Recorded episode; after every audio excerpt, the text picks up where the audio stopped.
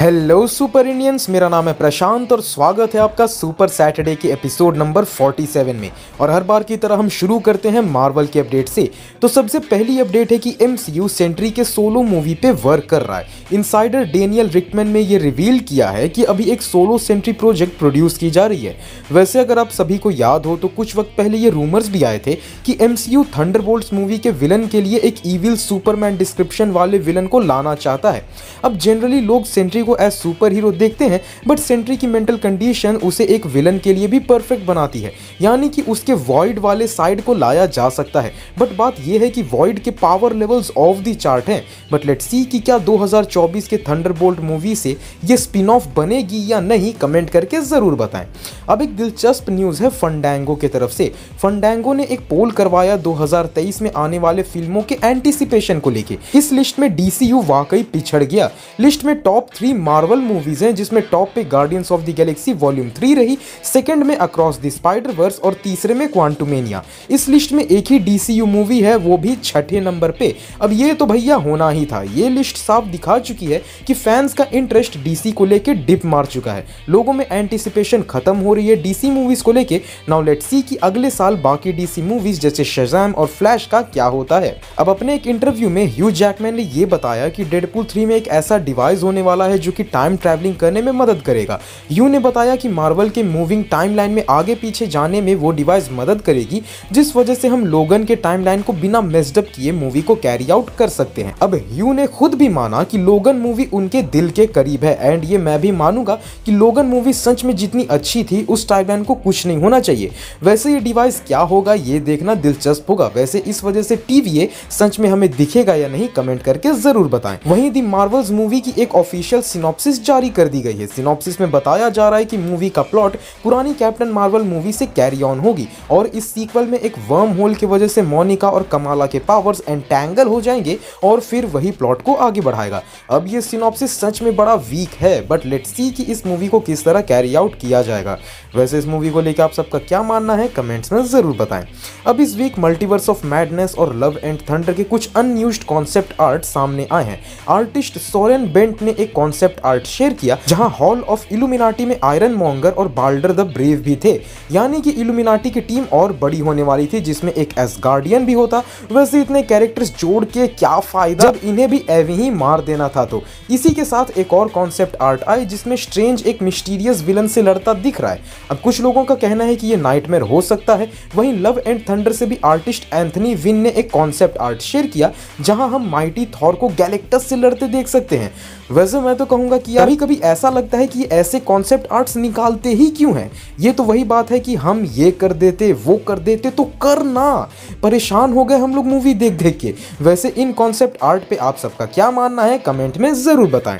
अब entertainment weekly के साथ इंटरव्यू में पेटन रीड ने बताया कि क्वांटोमेनिया जो है, वो पहले दो एंटमैन मूवी से ज़्यादा ग्रैंड स्केल की होने वाली है। और रीड ने ये तक कह दिया कि वो एक अवेंजर्स लेवल मूवी होने वाली है। अब ये अच्छी बात है कॉज एमसीयू में स्कॉट के कैरेक्टर के साथ अभी भी सीरियसनेस नहीं बरता गया है, जो कि ज़रूरी है तो लेट सी कि क्वांटोमेनिया कैसी मूवी होगी। वहीं जो फाइनल अपडेट है, वो है कि जब अक्रॉस द स्पाइडर वर्स का पोस्टर रिलीज़ किया गया, उसमें बहुत सारे स्पाइडरमैन के वर्जन दिखे। अब इस पोस्टर में डिज्नी एच का स्पेक्टेकुलर स्पाइडरमैन भी था। अब इसको लेके फैंस ने पूछा कि क्या इसमें स्पेक्टेकुलर स्पाइडरमैन भी होगा तो इस पे प्रोड्यूसर क्रिस्टोफर मिलर ने कहा, बिल्कुल। यानी कि guys across the spider verse में स्पेक्टेकुलर स्पाइडरमैन का क्रॉसओवर भी होने वाला है। तो बहुत हो गए मार्वल के अपडेट्स अब चलते हैं डीसी की अपडेट्स की तरफ़। सबसे पहली अपडेट है कि जेम्स गन से एक फ़ैन ने पूछा कि क्या डीसीयू में डेथ स्ट्रोक को लेकर कोई प्रोजेक्ट होगी या नहीं, जिसपे जेम्स गन ने जवाब दिया कि शायद हो सकता है। अब देखना यह होगा कि डेथ स्ट्रोक आता है या नहीं, क्योंकि डेथ स्ट्रोक के साथ हमेशा यह प्रॉब्लम रहा है कि उसके हिंट्स तो दिए जाते हैं बट वो कभी आ नहीं पाता। अब इस वीक ये रूमर सामने आने लगे कि शायद गैल गेडॉट को भी डीसीयू से बाहर कर दिया जाए, जिसपे जेम्स गन ने कहा कि मुझे नहीं समझ आ रहा कि आप सबको ये बातें कौन बता रहा है बट ऐसा कुछ भी नहीं है। तो फ़िलहाल के लिए मानकर चलो गाइस कि गैल गेडॉट कहीं नहीं जाने वाली। अब एक और रूमर फैला कि डीसीयू में सुसाइड स्क्वाड के एक्टर्स के अलावा बाकी सभी को रिकास्ट कर दिया जाएगा जिसपे जेम्स गन ने दोबारा कहा कि ऐसा कुछ भी नहीं होने वाला। वहीं एक दिलचस्प न्यूज़ सामने आई है कि ब्लैक एडम मूवी के टेस्ट स्क्रीनिंग के रिज़ल्ट इतने खराब थे, इतने ज़्यादा कि मूवी को बहुत ज़्यादा रीशूट किया गया और इस वजह से बजट 260 मिलियन डॉलर चला गया। वहीं एक और न्यूज़ सामने आई कि दी फ्लैश मूवी में ड्वेन के एक कैमियो के लिए ऑफ़र भी आया था बट ब्लैक एडम के प्रोड्यूसर हीरम गार्सिया ने डिक्लाइन कर दिया था। यानी कि मूवी में ब्लैक एडम होता बट अब नहीं है। वहीं ड्वेन ने इस वीक एक पोस्ट भी डाला, जहाँ उन्होंने बताया कि उनकी बात जेम्स गन से हुई और डीसीयू के शुरुआत में ब्लैक एडम के सीक्वल की कोई जगह नहीं है, इसलिए ब्लैक एडम टेम्पररी डीसीयू में नहीं होने वाला।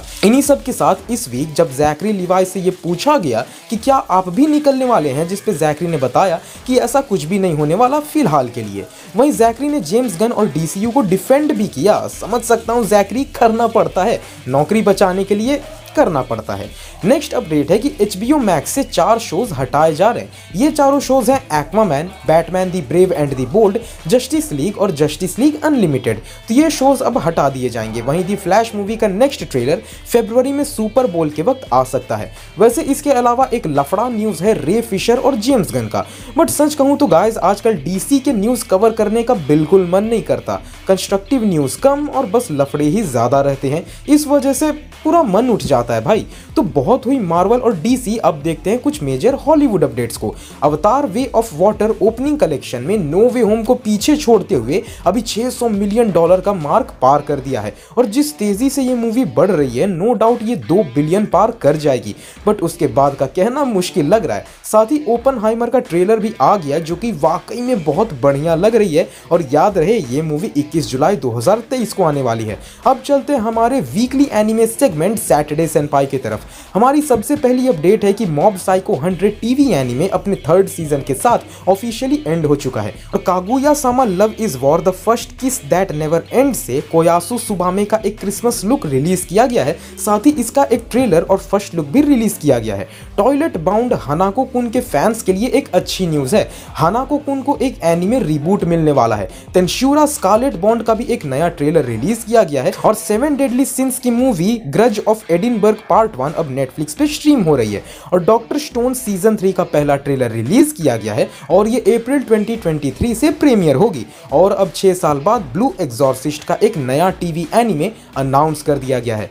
तो गायज ये थे इस वीक के सारे मेजर न्यूज़ अपडेट्स अगर आपको ये वीडियो पसंद आई हो तो इस वीडियो को लाइक करें और अपने दोस्तों के साथ शेयर ज़रूर करें। और ऐसे ही सुपर ऑसम कॉन्टेंट और न्यूज़ अपडेट्स के लिए हमारे चैनल सुपर इंडिया को सब्सक्राइब कर दें और सारे वीडियो सबसे पहले देखने के लिए नोटिफिकेशन आइकन को प्रेस कर दें। तो मिलते हैं अपने नेक्स्ट वीडियो में। Till then bye bye